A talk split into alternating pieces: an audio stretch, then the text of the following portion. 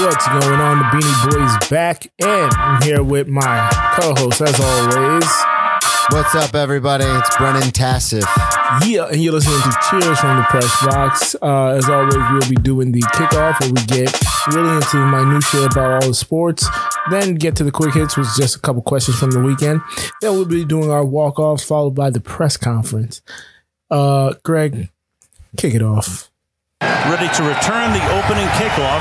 Perfect way to kick off. Here we go. Huge trade. Huge trade. Trade of the week. Brennan, something that we predicted months ago. This show right here that the Los Angeles Rams would go out and pursue a quarterback by the name of Matthew Stafford. Only because they wanted to pair him with his high school teammate. I don't know if you know this. It's only been said in every broadcast, but his high school teammate, Clayton Kershaw, who plays for the Los Angeles Dodgers. Brennan, I know you're a big Stafford guy. Yes, I am. What were your takeaways from this trade? I'm super excited. I'm marking it. I said this in the Discord. The Rams will go at least 13-3. I'm predicting the Rams to make it either to the definitely the championship game. I'm actually going to put money on the future for them to make it to the Super Bowl.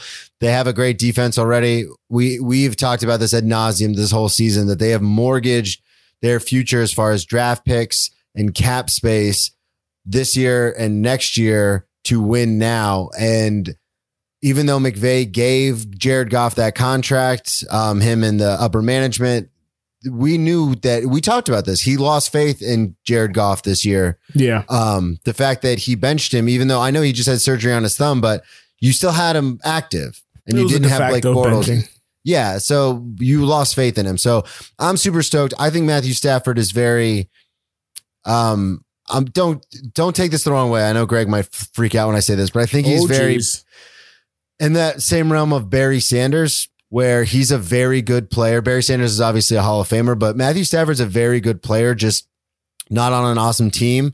So whenever they have made the playoffs the three times in his career, they've always gotten bounced. Mm-hmm. And so I think it's a situation where now that he's on a better team, I think he's the catalyst that is going to push them forward. That's what I think. And I think the trade itself is awesome. You know, they had to pay the Jared Goff tax and give up another first round pick, but that's what it is. Yeah, I think Stafford would definitely help Los Angeles improve going forward. I also find it very funny that of the three people who have been hamstring the most, we can say, by the Detroit Lions and their general terribleness, Calvin Johnson had to pay to retire. Yep. Literally had to pay money out of his pocket. Barry Sanders walked away. They wouldn't trade him. And Stafford's the only one giving the his walking papers on good terms. I found it very funny. Amicably. And they sent him to the place that was highest on his list to go. But I did find it funny that I saw that they made a call to the Packers to see if what was good about Rodgers. Yeah. And then I like that Stafford, I don't know if you know, Brennan, but Matt Patricia, the rocket scientist, he went to school to be a rocket scientist. He's back in New England on their coaching staff. Yeah. So Stafford had one team that he would not go to, and that was the New England Patriots. He does not want to deal with Matt Patricia whatsoever. At all. So I found that hilarious. Like, okay, you could play for Bill Belichick and Josh McDaniels and Matt Patricia. No, just because he's on the team. I think it's super interesting, too, because this will be 4 years in a row, I believe, if I did the math right, where they the Rams will not have a first round pick. Yes. Which is interesting because they haven't had a first round pick, I believe, since Jared Goff. Okay. And it's super interesting because the first round pick in the NFL is something that I think in the past has been, now, I don't know if you agree with me on this, but has been almost overrated because of potential and things like that. I think with the numbers and things like that now, analytics wise, people, coaching staffs and executives are starting to realize, well, it's a 50-50 proposition in the first round. So why not just give up that first round pick and get a known commodity? Well, the counter argument to that is because when you get a first round pick, you get that 5-year option, so you can get him for the 5th year at a low rate. Whereas the Dak Prescott, Russell Wilson, those guys came in after the first round, so their contract renewals are sooner. So you and like Kirk Cousins was able to put a gun to the Washington football team's franchise for those 2 seasons. They had to franchise tag him essentially because he wasn't a first round pick and they couldn't secure that 5-year option. So it kind of relieves some of that burden there. And you know what you have going forward. But like you're saying, I mean, all of the draft it's a crapshoot. Yeah, so, I was going to say the 5th round option doesn't matter if you cut him after year 2. You know what I mean? So it's like, but I found this interesting. I heard some talk about this and I want to get your take on it because it's something we've been talking about for a few weeks now. What do you think this trade has... Because the NFL is constantly, setting bars for everything else. Yeah. As far as one guy gets a contract, then that's the new bar for corners or tackles. So what is your take on Deshaun Watson? Now, I know what I think as far as what he's going to catch for a trade. But do you think now everyone's saying like, oh, the going rate now is 2 first-round picks? I thought the going rate was always going to be 2 first-round picks. I don't think this puts it over because I'm hearing people say 3 first rounds, 3 in a second. I think the going rate is still 2 and other picks because the Rams only sent the 2nd first so that Detroit would take Goff's contract. Yeah, I don't think that was Matthew Stafford's worst 2 first-round picks at 32 years of age. I think that was like when Brock Osweiler got traded from the Texans to the Browns. Hey, we know this contract is shit. You have the money to balloon it. And here's the extra incentive for doing me a solid, essentially. Okay. So, and that's an NBA move too, is to move NBA picks system to get expirings and stuff. We are going to disagree on this though. I think Deshaun Watson is at least 3 ones and a 2. I mean, because of his age, because of his talent. I just can't.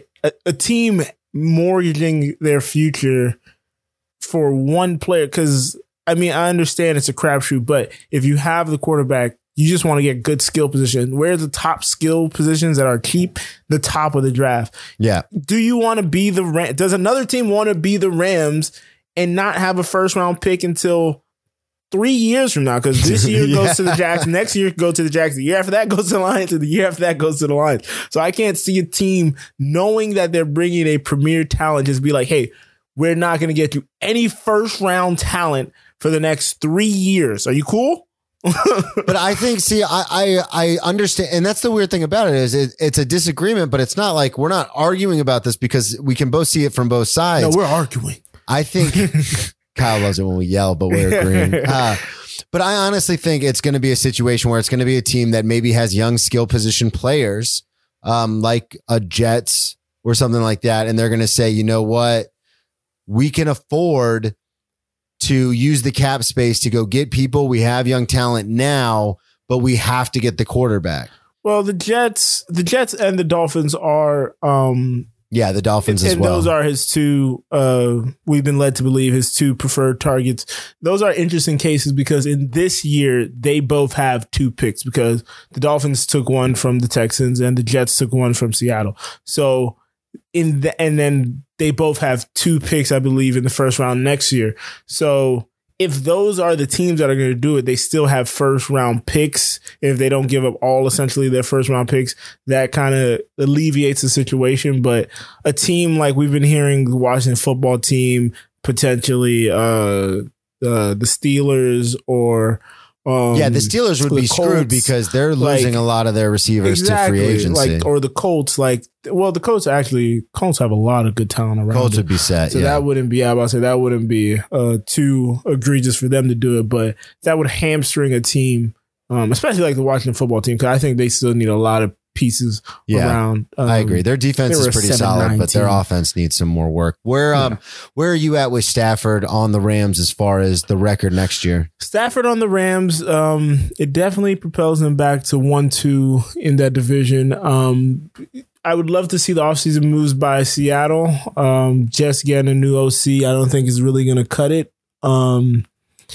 Yeah, I don't want to be as bold as you and say this automatically shoots them to number one, because I'd like to see more I'd like to see more from their offensive line, because the offensive line was solid this year, I'm not going to lie, but Andrew Whitworth's getting older, man. Are you going to shore up that left side, or are you going to have a 38, 39-year-old protecting the blind side?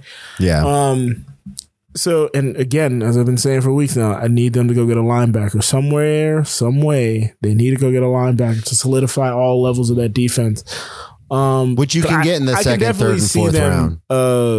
Becoming a 12-4, 13-3 team. Yeah, I can easily see it. Yeah. I must have talked myself into it. I can easily see it. I got him, baby. Stafford, again, he hasn't. I mean, they should have traded for Lamar Jackson. At least he has a playoff one. But I can see Stafford rewriting his own history here, like effectively, like when Drew Brees went to New Orleans. Yep, absolutely. So, yeah. I completely agree with that. Boom, baby. Solid. All right, Brennan, we got a big game to predict. We can't say the other terminology. So yeah, it's the biggest game. To refer to the biggest game of the year that's in a bowl. The bowl is mediocre. I'm not going to say it's anything other than mediocre. The mediocre bowl, Brennan. What? Don't look too closely at our graphic. Oh boy, who you got? So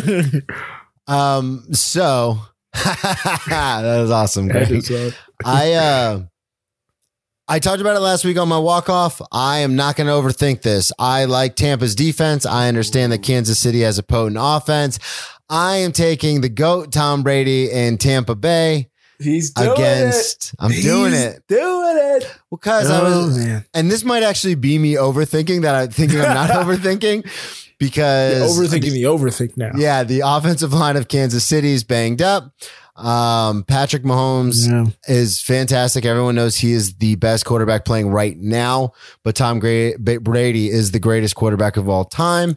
I'm taking Tampa Bay because I think that defense can get to Patrick and fuck with his timing, and I think that's going to be the key to the game.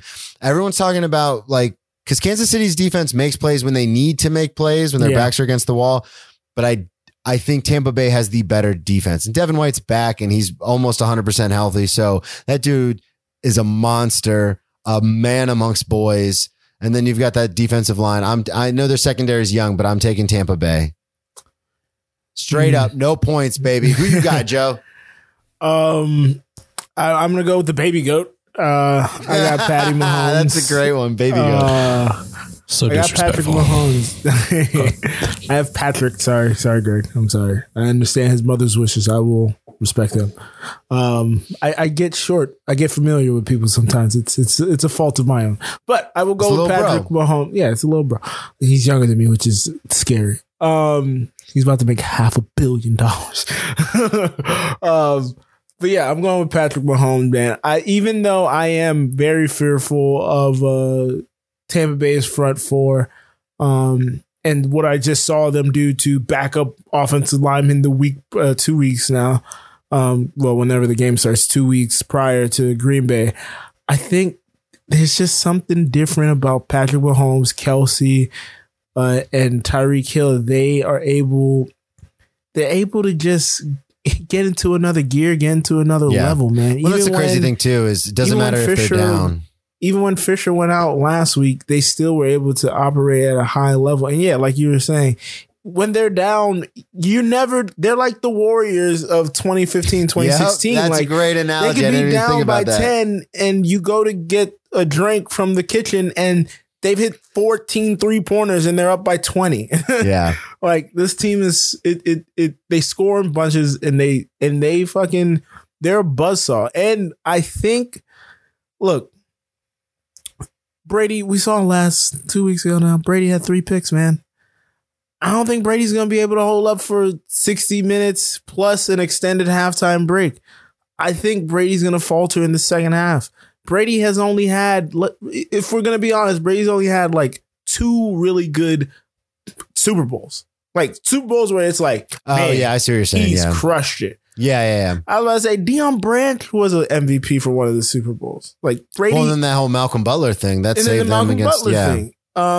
the Super Bowl against the Eagles, that's probably his best performance in the Super Bowl outside of the drop pass. You don't think Atlanta catch. The comeback would have been? I was going to say the Atlanta one. The only reason I would say the Eagles one is because that entire game it was back and forth. Whereas the Atlanta one, he looked horrible in the first half. And it was bad. Put it on in the second half. So as consistent, the Eagles one was probably the best again, except for that drop pass. I'm only saying that because my brother listens to the show. He's a Patriots fan.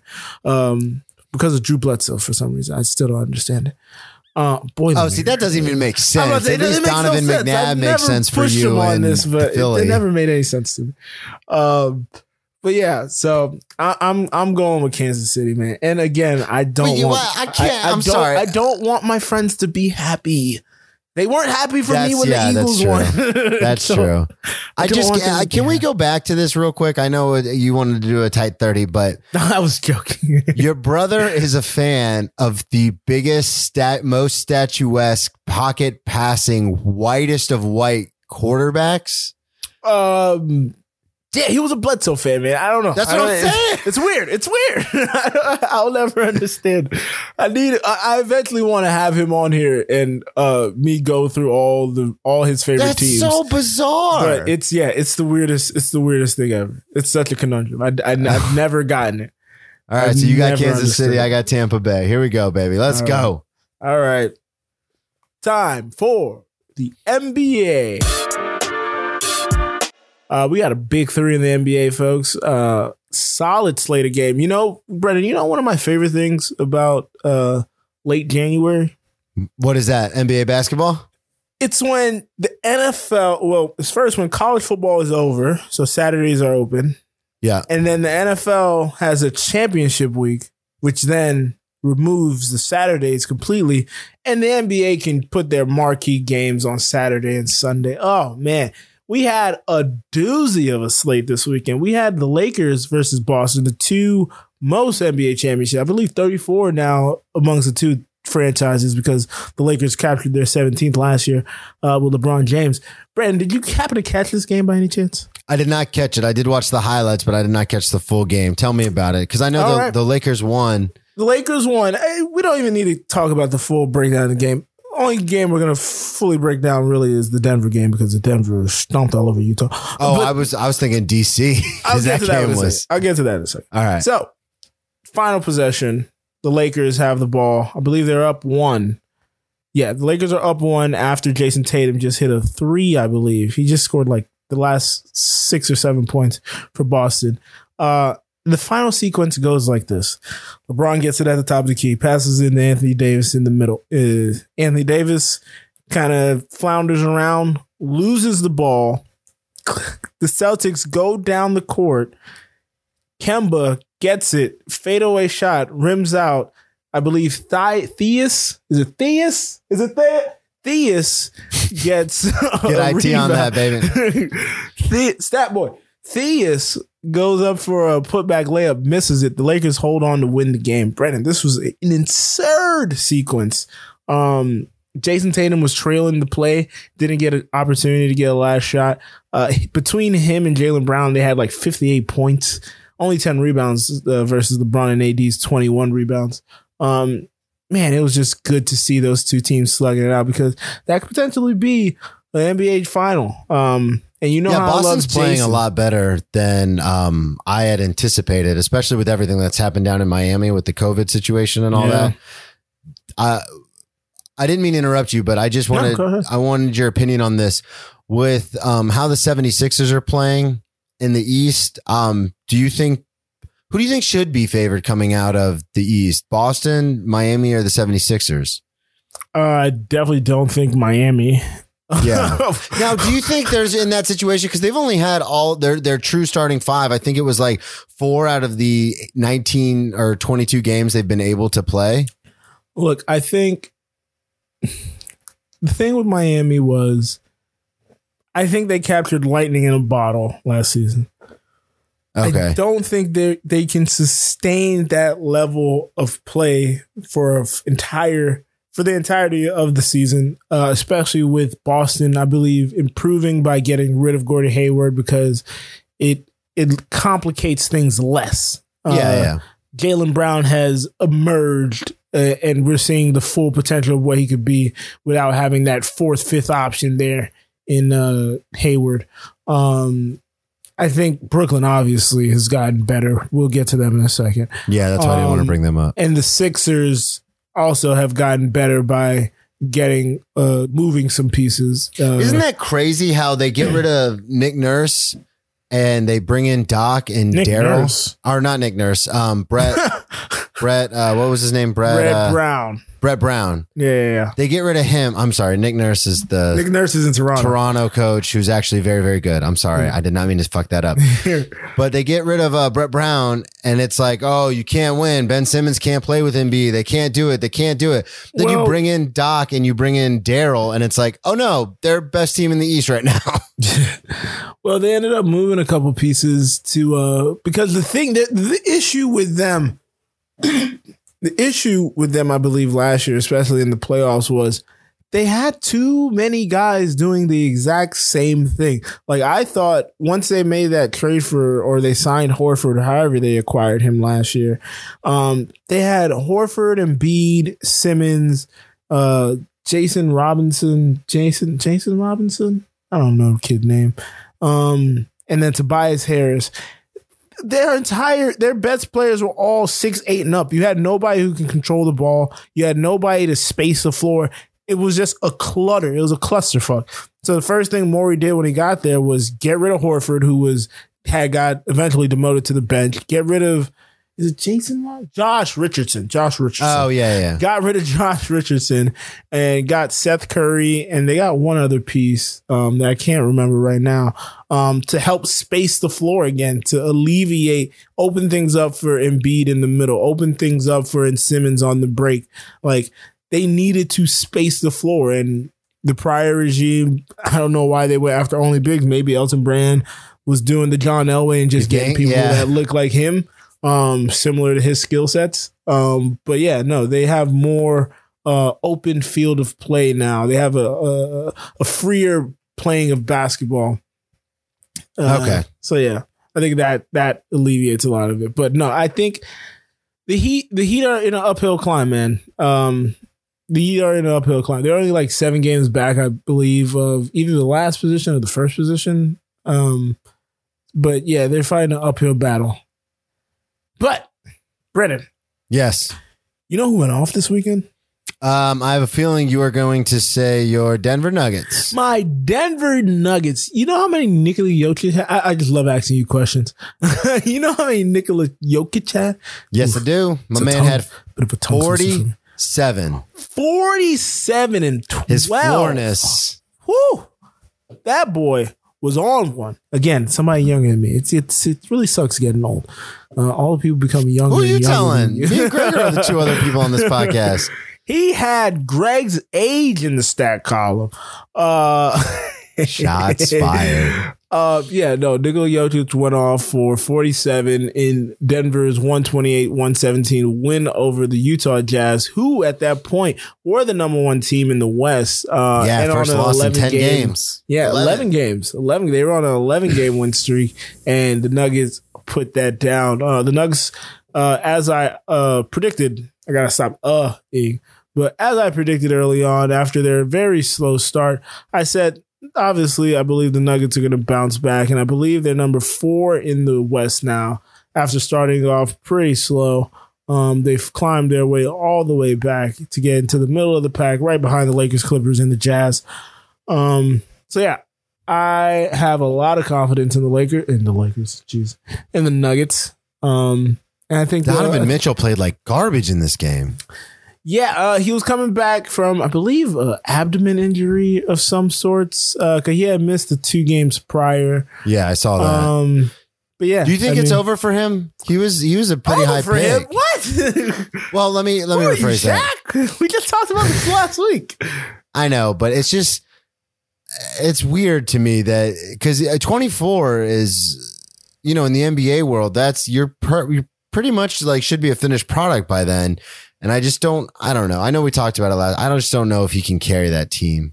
He's averaging 22 a game, 22, 4 and 4. My issue is not with him carrying that team. My issue with him has always been, I had a heated argument with somebody prior. When I said I'd choose Jamal Murray over him because, one, he's an undersized two. I believe he's like 6'2", 6'3". Who, Donovan? Yeah. He's 6 foot tall. At 6 foot. Yeah. Jeez, I did not realize he was that small. Yeah, he's an undersized two for one. And then on top of that, I believe Murray's 6'5". Murray's 6'5", 6'6". But he's a volume scorer, man. There's only so far you can get with somebody who has to put up a bunch of shots in order to get their points. You want to be the new era of the NBA. You want to be efficient. You want to make the most off the least amount of shots. You want to use every possession wisely. And I think it's fun to watch Donovan, but I think what Shaq was trying to say was that type of basketball has kind of been phased out for a more efficient, fluid game versus, oh, let me just put up 28 shots, make 12 of them, and it's like, the Russell Westbrook model. Yeah, cheers. That's a great segue. Speaking of Russ, I don't know if you folks remember, Russ is in D.C., the District of Columbia, and they got a big win. Brennan, you know what their record is against every team that's not Brooklyn? 4-10. No, 2-12, I think. Oh, yeah, I'm sorry. I forgot to take out the... 2-12. And then against Brooklyn, they're 2-0. That's where you were going for. That's where I was trying to go. That's what you were going for. Yes, so DC is 2-0 when facing Brooklyn. And this one, again, was a doozy, folks. Yeah. Do you want to... Please tell the listeners the final score and the fact that this was not a double overtime kind of game. This was not a double overtime type of game, folks. I believe the final score was 149 to 146. Yeah. The final sequence, if you haven't seen it by now, where have you been? Are you living under a rock? What's happening here? Kyrie makes two free throws to put them back up by 5, I believe. Then Bradley Beal takes the inbound, goes straight down, top of the key, hits a J, 3 points, down by 2. For some reason, Joe Harris, I can't say for some reason, because KD was standing there. Yeah, he is. KD I'm watching it right now. And Harris has to be like, oh, no. Right as the ball's coming out. He releases out of his hand. And someone who is probably in your homeroom named Garrison Matthews gets the ball, hands it to one Sir Russell Westbrook, who is having a bit of a bounce back year as far as his 3-point percentage. He's gotten it up to 36. Nails a 3-pointer, and they score 6 points within like 7 seconds to retake the lead. But then, to make it worse, the Nets get the ball under the basket. They try to inbound it, and they miss a point-blank layup. I believe then the Wizards gets fouled, and they make 2 free throws to extend the lead to 3 points. But man, Brennan, you want to know the funniest thing that's come out of this game? What? Now, the Nets... James Harden didn't play in this game, by the way. The Nets have the best offensive rating. Fancy way to just say they have one of the better offenses. Very, very fancy way to say that. One of the best offenses ever since James Harden has been acquired. You want to know what's happened to their defense since James Harden has been acquired? If I'm not mistaken, they're last in the NBA or second to last in the NBA. The worst defense potentially in the history of the NBA since acquiring James Harden. They have now allowed 2 teams to have their best scoring performances with the Cavs and now with DC. I don't know how this team can contend in the playoffs. I don't know if they're saving. That's what I was going to ask you. Clamp down in the playoff situation, one of those ordeals. But it is, like I said, like I will say all year, Brooklyn has the best soap opera this year. They're going to be vacillating up and down so aggressively. It's going to be fun to watch. Do you think that they can make up for their lack of defense by just outscoring people or no? I mean, look at their head coach. Look at their assistant head coach. That's what they did all the time in Phoenix. What is it? 6 second shot clock or 9 second shot clock? What does he run? Something crazy like that. 6 seconds or less or something. The 6 second offense. 10 seconds or less. Do you want to? I have an interesting stat for you when it comes to basketball. So after this game, the Washington Wizards were last worst record in the East. And they are only 2 games out of the 8 spot. That's hilarious. That sounds about right. Record in the East, 2 games out of the 8 spot. Yeah, so I think the Heat are like 7 games out of the top 3 seed. Yeah, and so we still might be right on our prediction. I can't remember if you did or not, but I predicted they'd make the playoffs. Yes. Oh, what?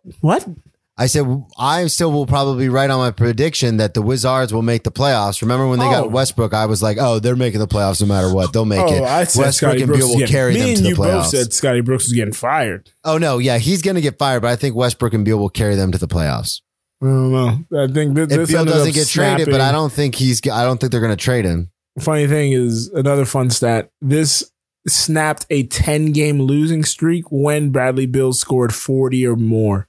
Usually when you score 40, like Jokic did 47, you win the game.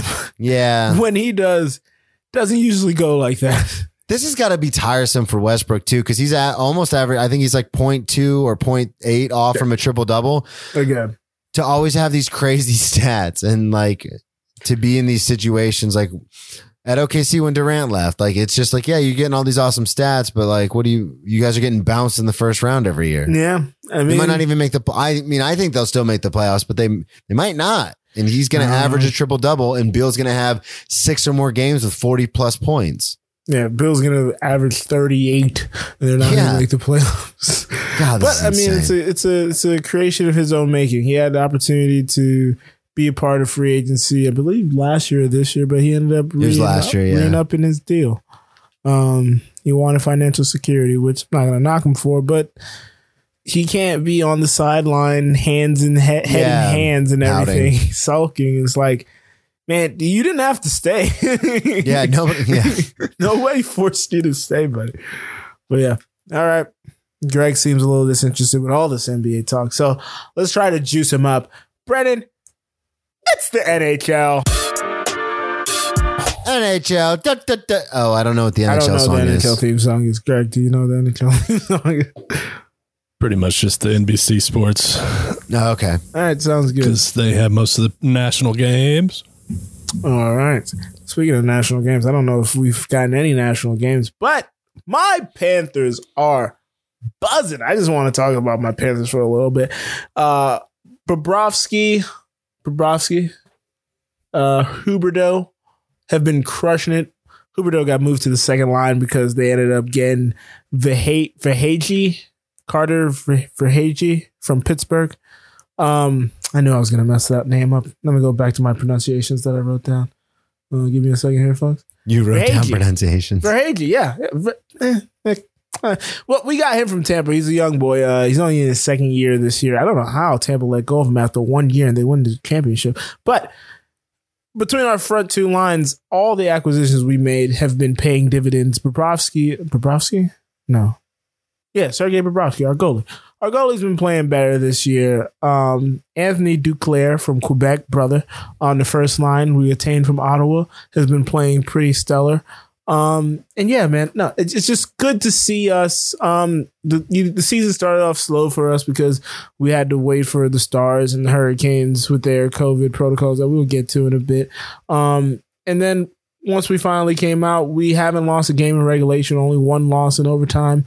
It's been fun to been following the team and not look at the standing and see us 5 points back with 3 games in hand, like we usually are around, January in every normal season because it's close to the end. Beautiful.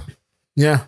Your Panthers are buzzing. My Panthers. Tampa Bay Lightning, of course, playing very, very well. Vasilevskiy.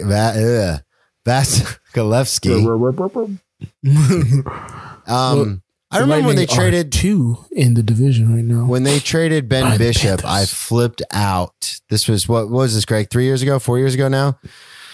They brought him to the Blues? Dallas. Dallas. Yeah, they brought in Vasilevskiy a couple of games, in relief of Ben Bishop, and he played out of his mind. Like, what do they say? Standing on his head. Played really, really well, but then Ben Bishop was a 5-hole. Yeah, Ben Bishop was always our guy, and then they traded him, and I was like, no way. But obviously, Vasi's been playing very well. They have a Stanley Cup to show for it, so I just wanted to throw that out there since we're talking about our teams. Yeah, that's the name of the game. It's the name of the show. But yeah, no, it's very exciting. We're tied with you guys in the Columbus Blue Jackets for the top of the division. Greg, do you want to talk about your team here? Sure, I can talk about the Avalanche a little bit. They've been playing really well. They're in the midst of a 4-game series against the Minnesota Wild, 2 in Minnesota and 2 back in Denver this week, coming up the next couple days. But every single game, they seem to lose a top player to injury, so it's getting kind of scary out there.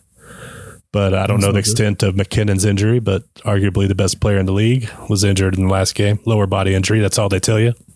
Haven't heard anything about it, so I think it's probably not that rough, but they've lost some players in every single, like one player each game, at least. Yeah, but upsetting. They're still winning. Well, they got a point. They lost in overtime on Sunday, but playing like they're the favorites in Vegas to win the whole thing, and they're playing like it. They're deep, luckily, with all these injuries. And so it's fun to watch.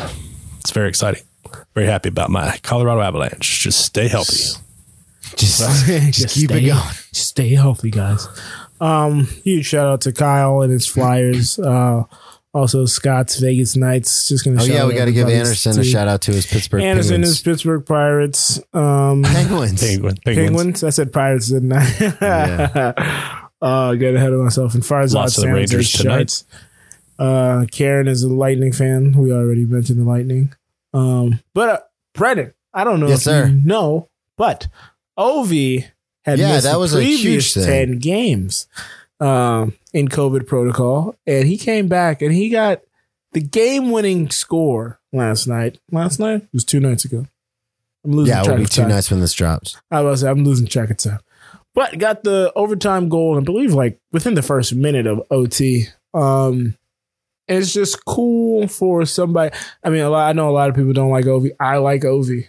I'm not afraid to admit it. I like Ovi. I mean, he's gregarious. He's a bit of a Luddite, but he's fun to watch. Somebody I root for. So did you have any thoughts about him coming back from protocol to secure this win? Yeah, I think it's. I think that the Washington Capitals had to weather quite a storm when it comes to losing their captain and one of their best players with this protocol and everything that was going on like that.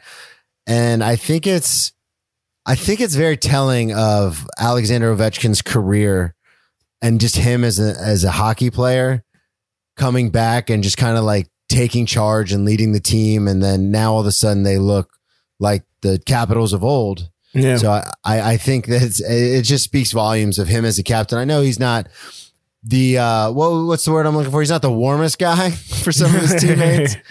There's stories about him, you know, allegedly being, you know, kind of drunk all the time and kind of being an asshole, but he's Russian. Yeah. That's what they do. And he can fucking skate. So, and he's like cool with Putin, which is great. Yeah, that's also weird, but he can skate. My man can play some hockey. So I think this, him coming back and them getting through this protocol issue is I think that whole team is going to turn around, and I think they're poised to make a run. I don't think they'll make it to the Stanley Cup final because they got to go through Tampa to get there. But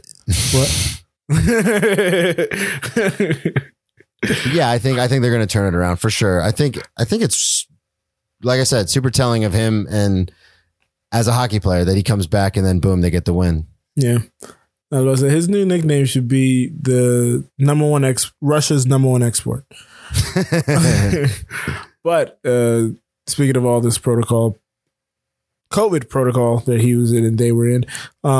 We've talked about it pretty much with every sport league. The NFL had their rough patch. MLB, NBA had a bit of touch and go situation a couple weeks ago, months ago. Time moves too fast. And now we're seeing how it's spread more so in hockey. A lot of the number of games, I mean, in most places it's pretty fine. But in the West, you see an unbalanced number of games. I believe the Vegas Knights had to stop practice today. Like I said earlier, the Stars in Colorado, I mean, my Panthers only have played 6 games, where the Blue Jackets and the Red Wings, who are trash, have played 10 games already.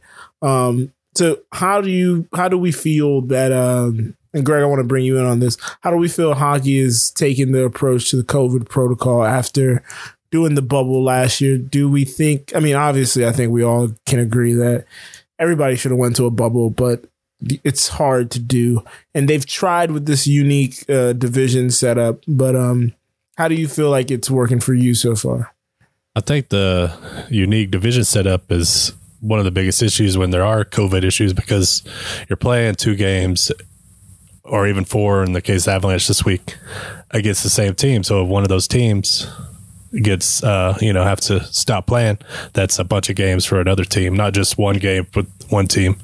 It could affect for the next 3 or 4 weeks, just the way the schedule works. So it's tough. I mean, they didn't have any issues when they were in the bubble for the playoffs, but that's a little too much to ask for a full season or partial season. I mean, they just got to deal with it, and they had a few months to figure it out, and hopefully they got all their shit down, and they'll make it to the postseason without too many issues to make it a balanced and fair playoffs. We'll see. Yeah. Brennan, any thoughts? I think we're all in agreement, but I definitely agree with what Greg's saying is, you can only do so much, and they're trying to get back to some semblance of normal, and some states are saying, no, we're going to allow fans into the rink, and then other states and other countries are like, no, absolutely not. So the NHL is doing this, it's a weird dance where it's like, well, we don't want to lose out on money in places where we can still make the money to cover the expenses, but we also don't want to put people in too much of harm's way. So it's, what's good for the goose is good for the gander, I guess. I think they're doing everything they can. If the NFL taught us anything, it's that it doesn't fuck it. Like, the show will go on. It does not matter. We're just going to keep pushing through this. And I think if professional sports wants to take its lead from the NFL, they're going to just keep pushing. But, with the NBA situation, it was a little different. Games got postponed and moved around much more so than they have in the NFL. And I think the same thing's happening in hockey. But I think they want the season to continue. They're going to have to push forward. But I think they're doing, like you said, with the new divisions and everything kind of shaken up, I think they're doing the best that they can. But really, it's a bizarre situation, because it is a business on paper. It's a business. So they want to make their money. But at the same time, you don't want to injure or potentially harm your employees. So it's a weird game to play. It's a weird, balancing act. It's all a bit of a Russian roulette situation. Yeah, exactly. Because it's bizarre, because we talk about this, and this is a little unsports related, but we talk about this all the time with the network, is that, I'm in Florida, you're in Georgia, I'm still doing shows, like you're still going to work. And then we've got some guys like Scott and Farzad who live out on the West Coast, and they're on lockdown. And it's just weird, because it's the Honda West Coast. But you know what I mean? Like it's bizarre, because the same thing is happening with all sports, especially the NHL now, because they went from the bubble. The NBA did the bubble. They tried to do that similar situation to now just kind of playing. Like, I think they're going to just keep pushing. They're going to keep pushing. I feel like hockey, with the division set up, I feel like they had what I wanted the NFL to do, that I kind of wanted the NBA to do, was make multiple bubbles. Like, instead of these quote unquote bubbles where the teams are just playing each other, but they're still living their daily lives to a degree. So they have maximum potential for exposure. If they could have just secured an area and had, like how in the bubble, they would have 2-3 games going on at a certain time and be able to bubble the players with their families, essentially. I feel like they could have gotten that done, but how much can you really ask? Like, hey, your wife, and your 3 kids sit in a hotel room all day. It's not easy. None of this whole year. We're all making sacrifices, buddy. Yeah, I was about to say, none of this has been easy. It was weird. I was watching the Red Wings, your Panthers were in Detroit, and they had fans, but they were only on one side of the ice, and they were just, every 30 feet, there were two guys watching. It was so, I just saw a clip. What's the point of having 75 people at the game? I just saw a clip where the Lakers are playing the Hawks, and there's a fan getting into it with LeBron James. Yeah, like, what the fuck are you doing? Yeah, I'm like, some lady. I'm like, what the fuck is happening? Some lady. What? Take us to the quick hits. And you'll be surprised how quick. Name it hits. Quick hits. I will say, I think we handled that AHL whole segment way better than I anticipated when I put that in the rundown. We really did a great job there, guys. Yeah, great job. Good hockey job. Podcast. Good job, us. We're gonna need to after the NFL ends on Sunday. Hey, I'm not gonna lie to you guys. I looked up hockey podcasts to be like, God damn it! Now I'm gonna have to get caught up on everything. All right, well, getting caught up on everything, Brennan. I don't know if you know, but Nolan Arenado from Greg's Colorado Rockies got moved to the St. Louis Cardinals for virtually nothing. A pack of chewing gum and some duct tape. A couple seeds, a couple sunflower seeds, and a tin of tobacco, chewing tobacco. Greg, what do you have to say for your friend? Yeah, bring Greg in on this, because this is all the deal love. That Detroit got. I think that's what the Rockies should have got for Arenado, at least, because he's one of the best, if not one the best, third baseman in the history of damn baseball. And what exactly did they get for him? Some minor leaguers, a pitcher who's nothing, and no one was like two picks and three players, right? And we paid them money, like $50 million, right? Yeah, they put $50 mil in their pockets to take them. Yeah, here you are as the best third baseman, and we'll give you $50 million.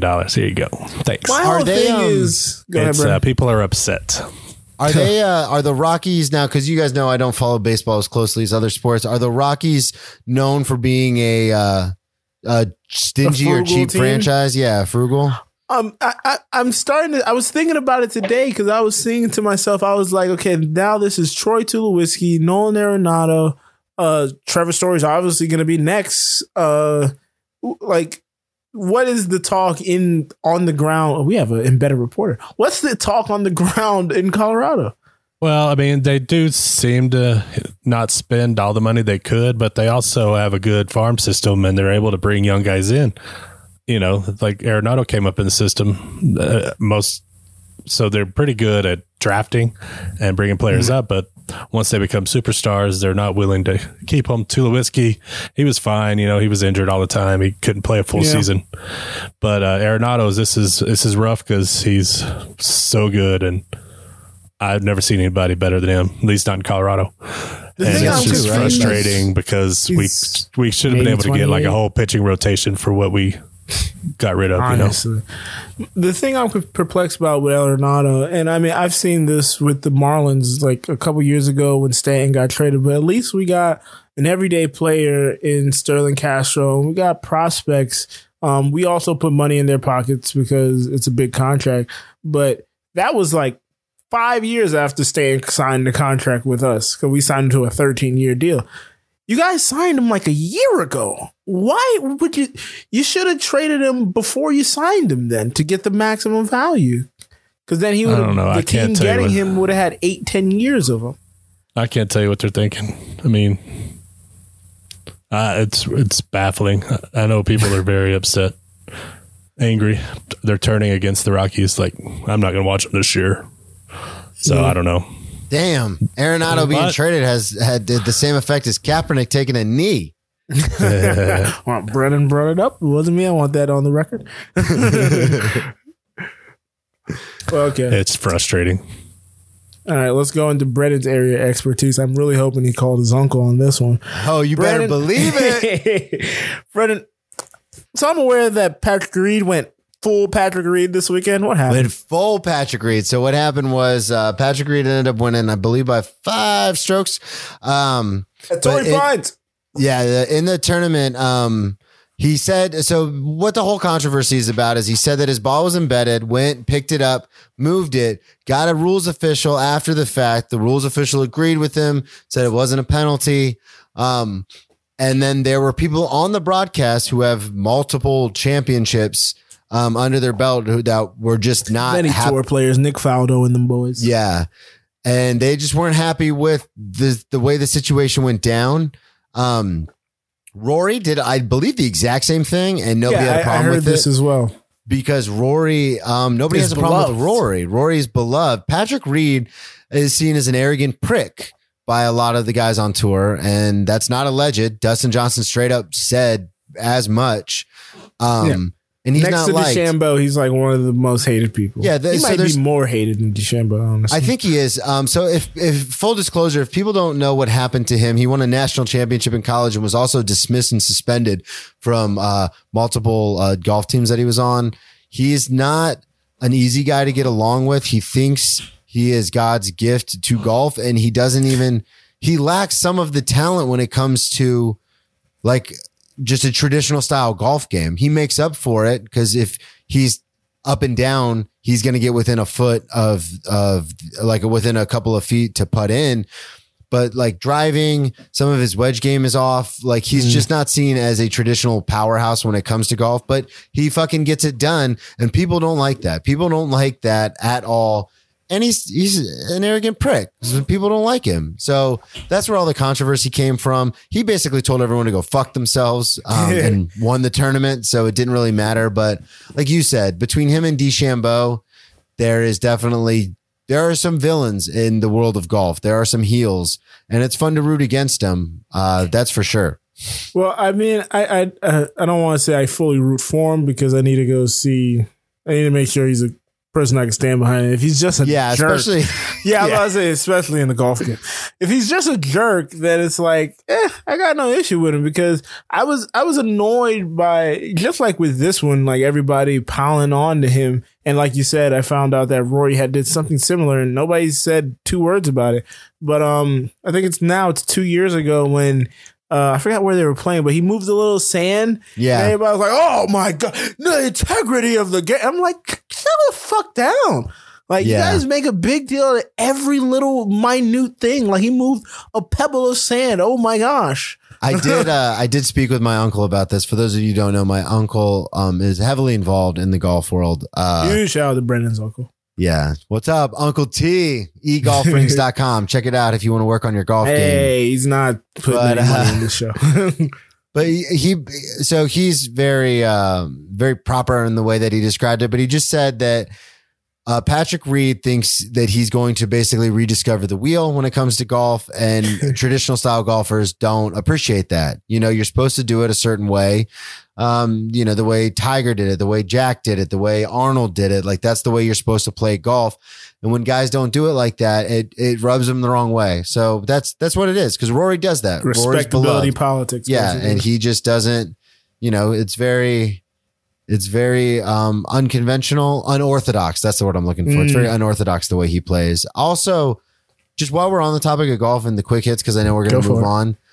Did you see the Justin Thomas situation? JT? No, what happened with JT? So he dropped a word that is not appropriate. Yeah. This was a couple of weeks ago. Yeah, in the middle of a putt. He dropped the F word, derogatory towards a sect of people. I believe he lost some sponsorship. He lost Polo Ralph Lauren, his biggest sponsor, within 60 seconds of saying it. Oh, really? Wow. I didn't know it was that. I thought it was days after. No, wow. It was a few minutes after. Somebody said it was between 60 and 180 seconds. They canceled his contract. Wow. I don't know if that was being hyperbolic. It was definitely the same day though, but I don't know what that has to do with anything. I just don't. I wanted to bring it up because it seemed like news to me. No, that's very newsworthy. I don't see why what would have happened on the course for... You just missed the putt. I'm saying, like, how is that the first word you go to? That's exactly what I thought too. I'd go fuck. Yeah. Shit. How is that the goddamn word? Goddamn cocksucking motherfucker. But like the fact that's stolen. But these days like, that's just as offensive. Yeah, I mean, honestly, I just it's such an extreme. Obviously, he's not the probably the most understanding or open-minded person if that's the first word he goes to. Obviously.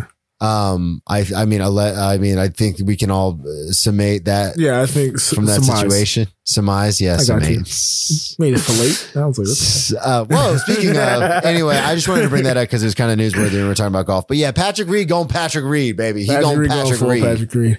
All right. Well, you guys know I love me some footy. I'll give you a quick football rundown of the EPL, which I follow heavily, closely. That's soccer, ladies and gentlemen. Yeah. He's not talking about a weird foot fetish. I'm not Rex Ryan or Quentin Tarantino. The English Premier League, EPL, as I've stated on this show, I'm a big supporter of the Fulham Football Club. And Jesus Christ, we can't win a game to save our goddamn life. You need to talk to TK and tell him to do more. We didn't even get the striker we wanted today at the end of transfer window. We got our second choice. The first choice went to Everton. But we are. I'll ask him what's going on. Please ask him what's going on. I love Scotty. I love Scotty, but more needs to happen. Where's TC? Where's TC? I haven't seen TC in weeks now. I need my number 10 on the field. We're now 7 points behind Brighton, who we drew with 2 games ago, 0-0, 0-0. We drew Saturday, a game I watched wire to wire with fucking West Brom, who's under us. We let them take the lead. We went into halftime. We should have been up 3-0 at halftime. We let them come back. And then in the second half, they went up 2-1. And then we had to fight for survival and got a late header by Cav. Are you guys at risk of dropping out of the EPL again? Yeah, we're in relegation zone. We're 7 points. No, you just got back. Brennan, this is the existence I live in. 2 years ago, we went up and then we went down the following season. We haven't stayed stable for a while now. And the issue is we have 8 draws, 10 losses, only 2 wins. You know what I mean? You want to know how many of these games in recent weeks we've gone up first? Like 5 or 6 of them. We went up on Liverpool, then we lost. We went up on Newcastle, then we lost. We went up on West Brom the other day, then we lost. We were up on there was another big team. We went up on Man United, who's number 2 in the league right now, and then we ended up losing that game. It's like, come on. When it comes to the English one, Man U 2, Liverpool 3. When it comes to the English Premier League, if you beat a team that's like ranked 1 or 2, does that count for more points, or is it just a win's a win? I wish. No. So like, could you turn your whole season around by getting like 1 win against Man U and be like, yeah, we made it? Well, effectively. Like some of these teams that are at the bottom, Burnley, who's in the 16th place, I believe they have a win against one of the top seeded teams. The thing with those wins, they don't turn your season around as far as their more points. A win is 3, a tie is 1. But what that does is you win a game that effectively you had going into as a loss. Okay, I see what you're saying. So you have 3 gifted points. Yeah. That's basically a gifted 3 points. And then if you take care of the people around you and the people below you, then you're solid. You should be going on to the next level. What's the league underneath the English Premier League? The Championship League. Okay. And so what happened? How many teams are in the EPL? 20 teams in the EPL, 24 in the Champions. 3 teams come up, 3 teams go down. Okay. Yeah. Damn. So you're in the bottom 3 out of 20 teams? Yes.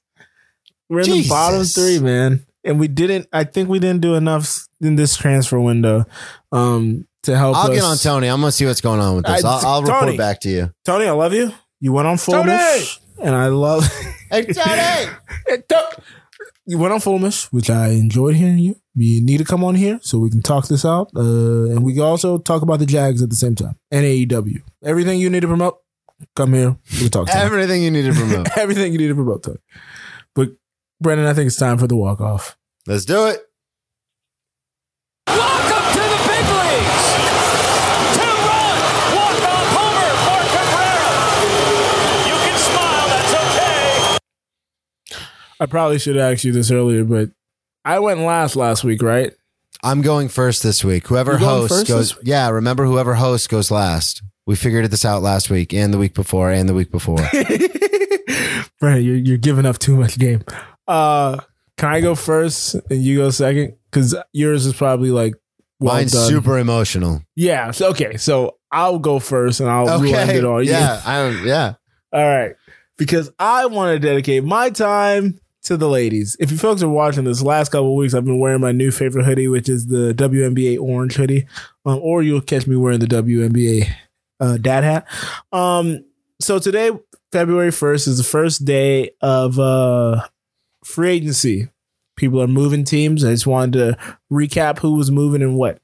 All right. A lot of these names are going to be difficult for me, folks. If you don't know, I'm not the greatest reader. And then when names from different countries come up, doesn't help me at all.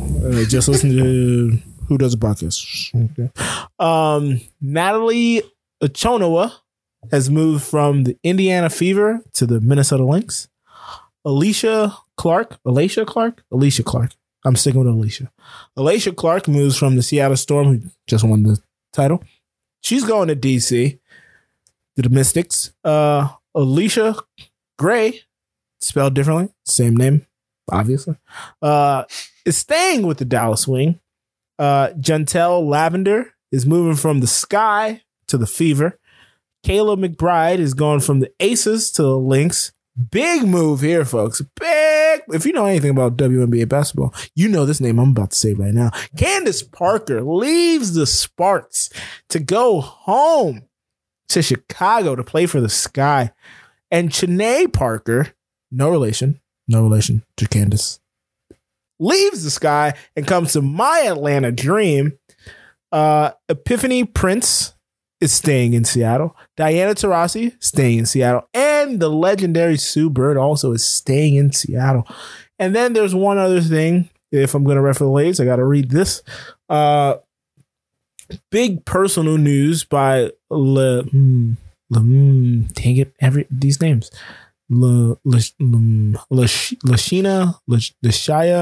Clarendon. She had got top surgery and she put out a tweet. And I just wanted to read it because I think this is very brave and very powerful. She says, "I'm usually scared to share news publicly, but the amount of hate, miss, and ignorance actually had me debating sharing this joy. I had top surgery. I'm feeling free and euphoric. My body and wants. I'm fearing bad screenshot by me. And my body and want trans people to know and see what we've always existed. No one can erase us." So she got top surgery. She's being who she wants to be. She's already married, so it's not like she's looking for anybody, but she's just becoming more comfortable in her own skin. And I think that is a very powerful message to put out there in a time where people of that community feels lonely often, and they need to know that they do have allies and heroes. Beautiful. That was moving. I'm glad you hijacked the walk-off segment to do a WNBA segment because you didn't want to put it in the rundown. I didn't want to put it in the quick hits. I was like, I can't do this to you. We can't do soccer and the WNBA. Yeah, I was like, that's too much for me to put in the quick hits. So I was like, I'll just make it my walk-off. When you started, I was like, wait, has he started? And because it was just like a segment. I was like, what is he doing? Yeah, I was like, this one's gonna be weird. That's why I was like, I'm gonna go first. I appreciate that. Yeah. All right. Joe and Greg, shut up. Nope. Mine is pretty serious one. I'll probably cry. So that makes great content. Get the clip ready, Marcus. Mine's called Gladiators No More. With the recent death of a former teammate, I was inspired to look inward at the person I was and the person I am today. I do not know the cause of death, nor is it my place to ask, but I have lost several teammates in the past to things that seem unreasonable. I, too, almost died from something that is hugely avoidable, but seemed inevitable, with my mental health and stability issues. These are issues at the time of my playing career that seemed priceless, but have turned on me as I have gotten further away from football and competition. The fact that I was a hyper-competitive, crazy addict was rewarded in my time playing football. Now those traits are deemed uncouth in modern-day society. When I describe those characteristics, I want to make it perfectly clear what I mean. First, hyper-competitive is not just my way of saying I got mad when our team lost. I wish it were just that. What I am talking about is a feeling in the pit of my stomach when I would make a mistake, regardless of if it affected the outcome of the game. A pit that made me think things like, you are worthless, and no matter how many things you do right, you will always fuck it up in the end. This feeling drove me to always try to be the best at everything I did. When you are playing competitive sports, that is a trait that is as intangible as leadership. Fast forward, though, to real life, and it is not a quality many find appealing. Yes, you want to try to do your best, but looking at adult life as a zero-sum game is dangerous. That means the only way I can be the best is to be better than the rest of you at whatever task it is. This creates an unneeded and unwarranted tension between myself and people I work with, be it comedy, serving, or podcasting. Also, it ramps up my already heightened anxiety, always trying to outdo everyone else. Crazy is just that, crazy. I once put my hand in a red ant pile before a play on offense, and I just let the ants bite it, because had I moved my hand, it would have been a false start penalty. At the time, my teammates awed at how crazy that was, and it was, but that's what needed to be done. I've also taken a knife to my own forehead to prove a point to a teammate I had gotten into a scuffle with at a party. I was told by coaches who found out about it, we need that kind of intensity on this team. Again, that type of behavior was revered and rewarded in that environment. But in the real world, not only is it frowned upon, but can end me up in fights, jail, or even dead. Finally, my addictive behavior. Back then, being in the gym twice a day while still having a full class schedule and 2 days for practice seemed a little much, but required. Also, dumping my entire life into football seemed necessary to succeed, and just maintaining everything else was a reasonable trade-off. However, something happens to you when you lose that thing that you have put so much time and energy into. When football was taken from me, I did not lose that addictive trait, but I did find a new place for it. In hindsight, it should have been the classroom, but in my case, like so many other former athletes, it was drugs and alcohol. There is no further explanation for why this is bad in the real world. This, too, is the thing that almost killed me. These are just three examples of traits that seemed indispensable years ago, given what I was. Now they are viewed as character defects I must work on tempering down. I was expected to say, well, I am no longer an athlete, so just let me take all these unnecessary for normal life traits and put them away. But that's not how life works. In the words of Bane, I was born in the darkness and molded by it, and I can't just toss that aside.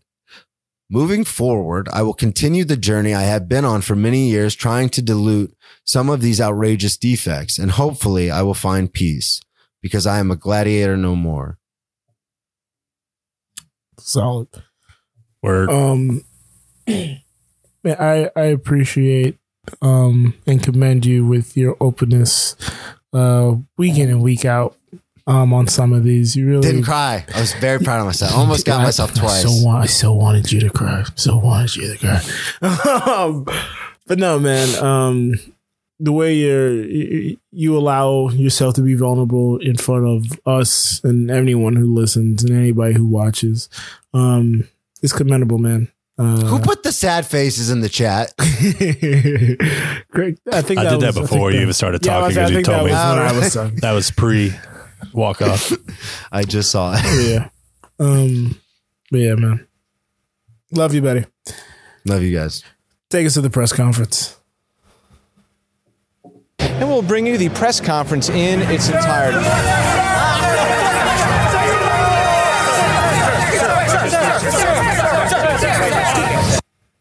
All right, folks, you can find me on Twitter and Instagram at Joe Dorville. You can check out this podcast at Cheering Press. Brennan, you got anything to promote? Yes, I also do comedy. I know after that walk-off, you'd be shocked to hear it. But at Brennan T. Comedy on all social media, everything, Snapchat, TikTok, fucking Facebook, Instagram, Twitter. It's all at Brennan T. Comedy. Check out my other podcast, Brennan Tassif Is Your Ex-Drinking Buddy. It's a show I do as a comedian. I have different guests on and we talk about crazy drinking stories, drug stories, getting in trouble stories, not just comics. Joe's been on there. I have musicians, artists, actors, chefs. I'm trying to get my brother on who's got a PhD in chemical engineering. I just like talking to interesting people because we all have those crazy stories. And check out my website, brennantcomedy.com. I have upcoming dates here in Florida and also Georgia coming up in the next couple of weeks. So check it out. Solid, Greg. We have a Discord for everybody in our community. Cheers for the Press Box, A New Low, Who Does a Podcast, Misbehavior Journal Club. We all come together on Discord. You can find a link to that and all our other social media stuff at anewlow.co. All right. Brennan, take us out. And that's why we play the game. Hello. Hello. Huge shout out Keegan Peterson, 22, man. Rest in peace, brother. Huge shout out Serena Williams, the best tennis player we've ever seen.